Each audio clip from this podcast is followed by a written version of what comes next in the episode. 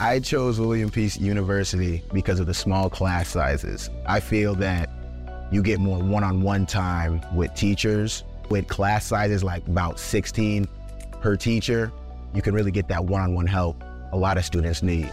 A 12 to 1 student to faculty ratio is just one of the many reasons students choose William Peace University. Extra attention starts day one for career planning with their Career Services Center. Find out all they have to offer at peace.edu. Uh, John Breech, not arrogant, uh, and his record is impeccable. Uh, and he joins us from the Pick Six podcast and CBSSports.com. Talk about the trade deadline. But let's start with what happened uh, in Las Vegas last night. Apparently, uh, Josh rolled snake eyes and he's out. Uh, you're, th- I mean, it's kind of early. It's just halfway through the season. But what do you think?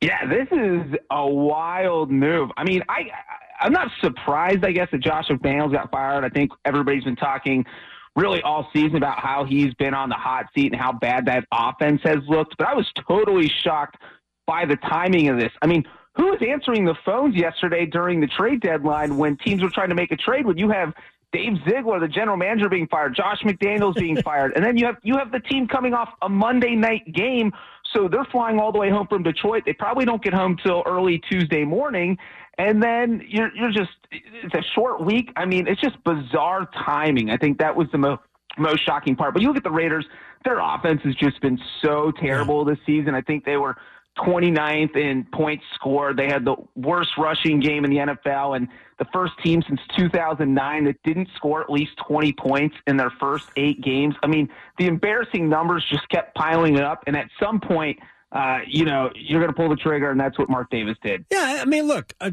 Josh McDaniels has not distinguished himself in either of his spots as head coach. He didn't do that in Denver, and he didn't do that in Las Vegas. Uh, like again, um, the Bill Belichick coaching tree not uh, not covering itself in glory. No. No, that thing is on fire and it is just falling apart. It is crazy how you do have these coaching trees, whether it's Shanahan or uh, even John Gruden to some extent, Bill Parcells, all these great coaches have produced other great coaches, but not Bill Belichick. It's just the Patriot way only worked in New England and only when Tom Brady was there. Doesn't work for anyone else. But yeah, this is definitely does not reflect well on uh, the Belichick coaching tree. I, I smell a poll, a poll question. Who is the best former Bill Belichick uh, assistant as a head coach, and I'm not sure the answer isn't Eric Mangini. Yeah, it might be Mangini. I guess you maybe or Charlie Weis. Bill O'Brien in there? I don't know. Are we only counting their NFL career or their uh, college careers? I don't know, man. We have to. We, we, might have to just throw it open for uh, for everything.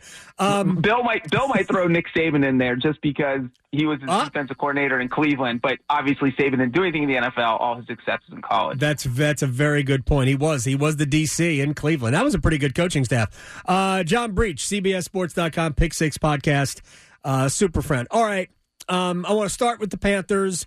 In my opinion, they are a minimum of two years away from being relevant. Uh, not not just to win the division because the division can be won by anybody with an eight and nine record if the division is bad enough, and frankly, eight and nine might win the NFC South this year. But in terms of being, you know, a team that could be a top four team in your conference, I mean, they are two full drafts away and smart free agent signings and getting lucky uh, from being one of those teams. Why didn't they make any moves at the deadline? Yeah, that's a great question, Adam. It, it, it's almost like, and the Bears, I think, were a great example of this. Why are they trading for Montez Sweat? It doesn't make any sense. You texted me about this. I was like, I can't respond because we need to talk about in the radio show. And it's like some teams don't understand how the buyers and sellers things work. If you are a bad team and you need to build for the future, you need to be selling. So you either need to be uh, trading your assets away. Uh, you probably shouldn't be sitting still. And, uh, you know, if the Panthers were, I don't know, even three wins at this point, maybe two wins, you, you still feel like you have a good shot at winning the division. And I could understand standing pat, but it, it's just, I don't know why this team isn't building for the future. It's a great question. I don't run the Panthers, uh, but if I did, I probably would have sniffed around. I wouldn't have been afraid to make a few deals.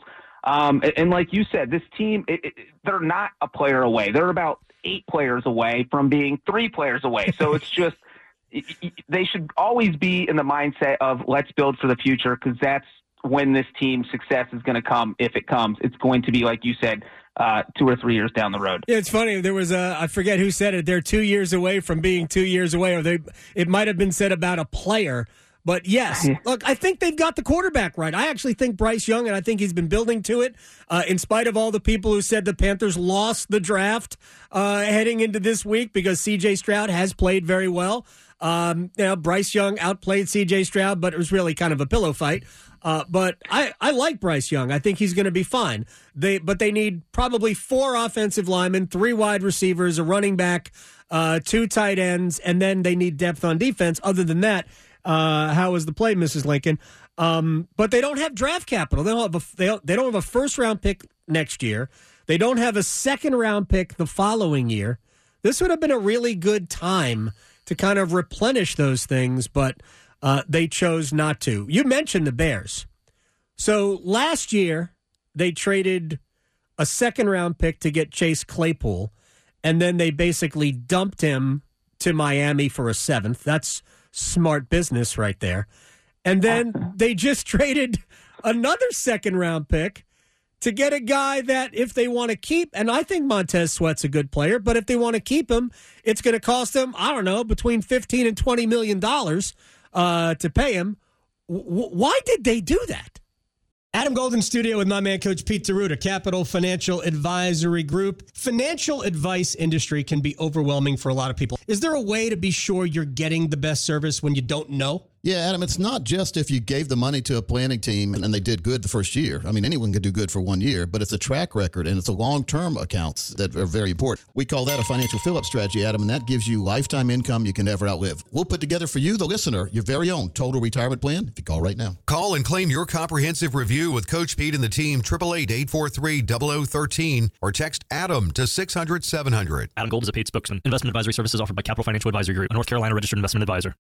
Yeah, it doesn't make any sense. It, it, it just seems like the Bears don't understand how the trade deadline works. It's, hey, look, you don't need to be giving away your second round picks. You're a team that needs to be building for the future. And when you're talking about specifically about Montez Sweat, he's someone who's going to be a free agent yeah. at the end of the season. If you want him, you sign him in March. You don't give a second round pickup that a, a key second round pick because it's going to be a high one because you're a bad team. I mean, this could be the 35th overall pick in the draft that you gave up for someone you might only have for nine games if you can't get him under contract in March. Because if you're Montez Sweat, why would you want to play for the Bears? Uh, I guess unless they franchise tag him, but then you only have him for one more year guaranteed, and even then you're giving away a second round pick for someone you might only have for one and a half years.